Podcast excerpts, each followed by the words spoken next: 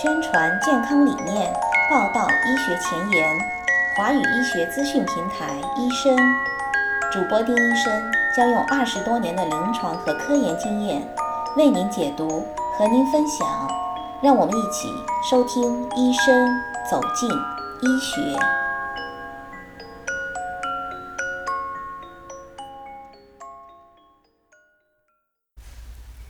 大家好，我是丁医生。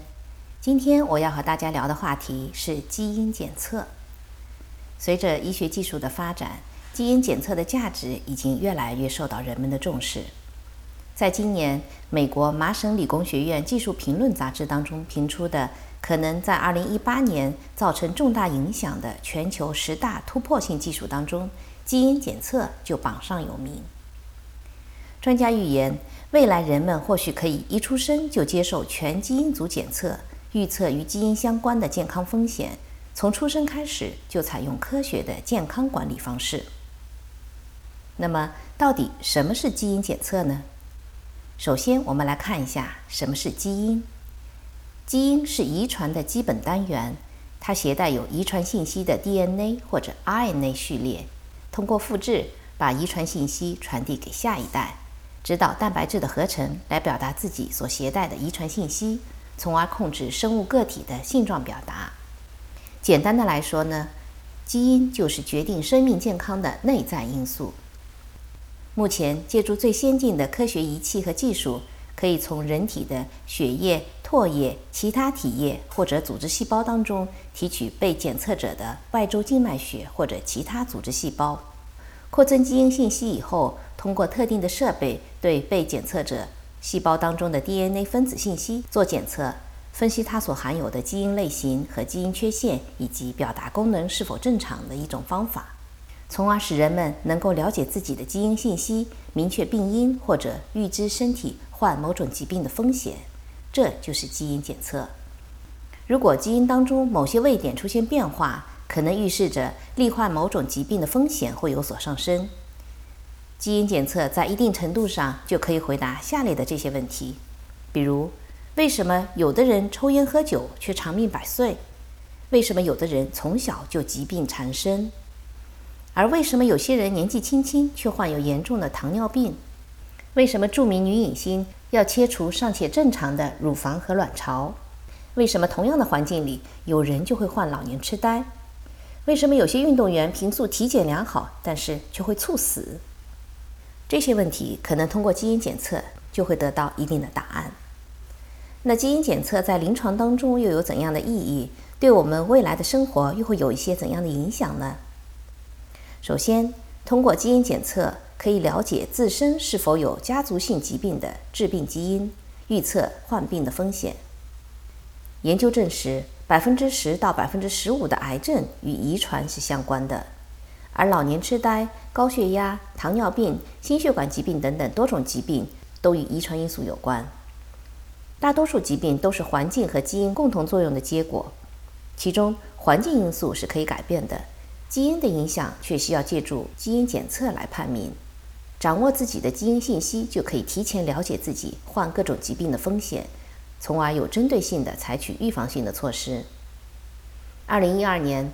好莱坞著名影星 Angelina Jolie 得知自己携带一种会增加乳腺癌和卵巢癌风险的 BRCA1 基因突变以后，她决定进行预防性的双侧乳房切除术。这个新闻点燃了公共卫生界的 Angelina 效应。之后的调查显示，2013年5月，Angelina Jolie 在宣布切除双侧乳房以后的六个月内。美国、加拿大的许多癌症中心接受基因检测的女性转诊量明显上升，发现携带 BRCA 突变的女性的数量也明显上升。这个事件同时也影响到国内的公众对癌症防患于未然的健康意识。再者呢，基因检测可以用于疾病的诊断，帮助判断疾病的预后和发展。目前应用最广泛的基因检测是新生儿的遗传性疾病的检测。遗传疾病的诊断和某些常见病的辅助诊断，在进行体外人工受精阶段，也可以运用基因检测手段筛检出胚胎是否带有基因突变，从而避免胎儿患有遗传性的疾病。基因携带者如果与某些特殊基因相结合，可能也会导致下一代患基因疾病。通过基因携带者的检测，就可以筛选出这种可能性。这可以作为基因携带者婚前检查、生育时候的参考。另外呢，通过检测对疾病预后和发展有指导意义的基因标志物，可以帮助医生进行治疗。我想，很多的肿瘤病人或者患者对 EGFR、HER2、KRAS 基因这些名字应该不是太陌生。这些基因检测的结果就可以帮助医生对肿瘤的预后和发展做一个判断。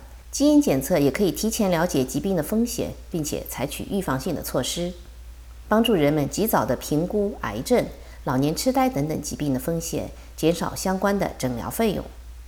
越早发现这些疾病，就可以越早的采取治疗方案，即使没办法全面的治愈，也可以改善生活质量。基因检测还可以科学的指导用药。避免滥用药物和药物的不良反应。由于个体遗传基因上的差异，不同的人对外来物质产生的反应也是会有所不同的。因此呢，有一部分的患者，他使用正常剂量的药物的时候，可能也会出现药物过敏、红肿、皮疹等等现象。通过基因检测，可以预判相关基因会如何影响某些药物的代谢，判断更适合病人的药物以及最佳的剂量，从而避免对身体造成二次伤害。改善治疗效果，还有就是目前很多肿瘤病人的靶向药物的使用，也正是基于基因检测的一个结果，才能最大程度的发挥靶向药物抗肿瘤的效果。对政府来讲呢，基因检测还能帮助提高医疗投入的效率。基因检测还可以指导人们的科学的生活方式，因为基因决定了人们对不同食物的消化吸收的程度。根据基因信息来调整饮食，可以帮助人们吃得健康、吃得科学。比如，有些人血糖天生就倾向于较高的水平，那就应该比普通人更加注意糖的摄入，以警惕糖尿病的发生。而有些人呢，患老年痴呆的风险性比较高，就应该考虑在饮食当中限制铁的摄入，同时多做一些针对性的预防性的锻炼。接下来，我们再来看一下。怎么样来评估基因检测的好与坏？目前基因检测的产品在市场上的价格参差不齐。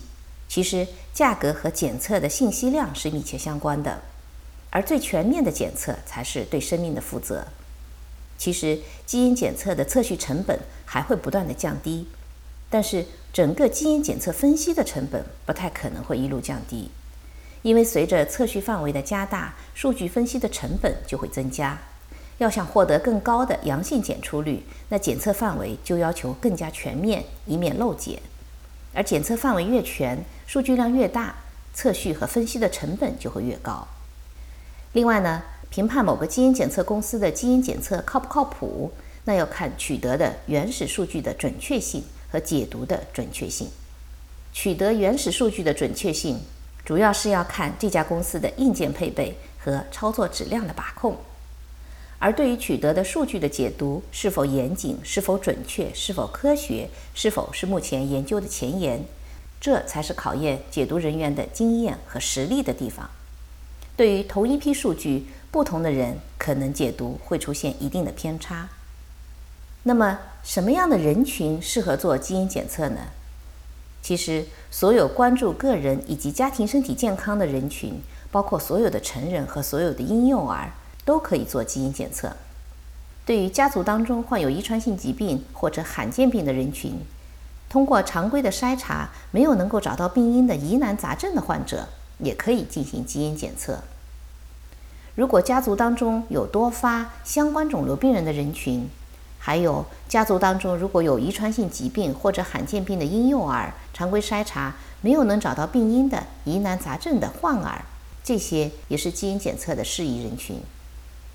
而对于计划怀孕的、有遗传性疾病家族史的育龄人群，想了解生殖风险相关的育龄人群，也可以做基因检测。还有就是临床需要做基因诊断的人群，那自然在医生的推荐下更要做基因检测了。那么有人会问，我以前曾经做过基因检测，那有必要重新再做吗？我们要说，有必要的时候还是可以重新做的，因为基因的数据库在不断的更新。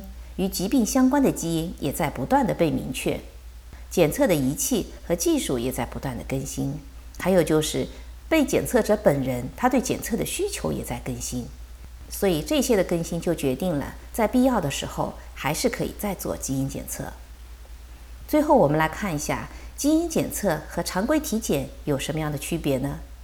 基因检测是运用基因测序技术来探测某一个和疾病相关的疾病它的发病风险和概率，以达到早期干预、达到不发病、早发现、提早治疗的目的。